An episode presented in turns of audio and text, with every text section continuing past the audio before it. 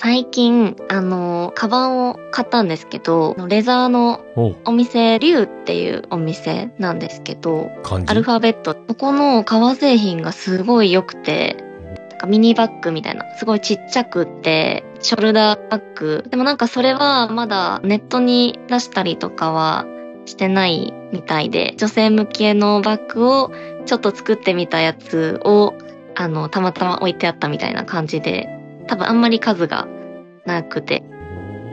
やっぱお高いんですか？まあ、お高い、ちょっとお高いです。大人じゃん。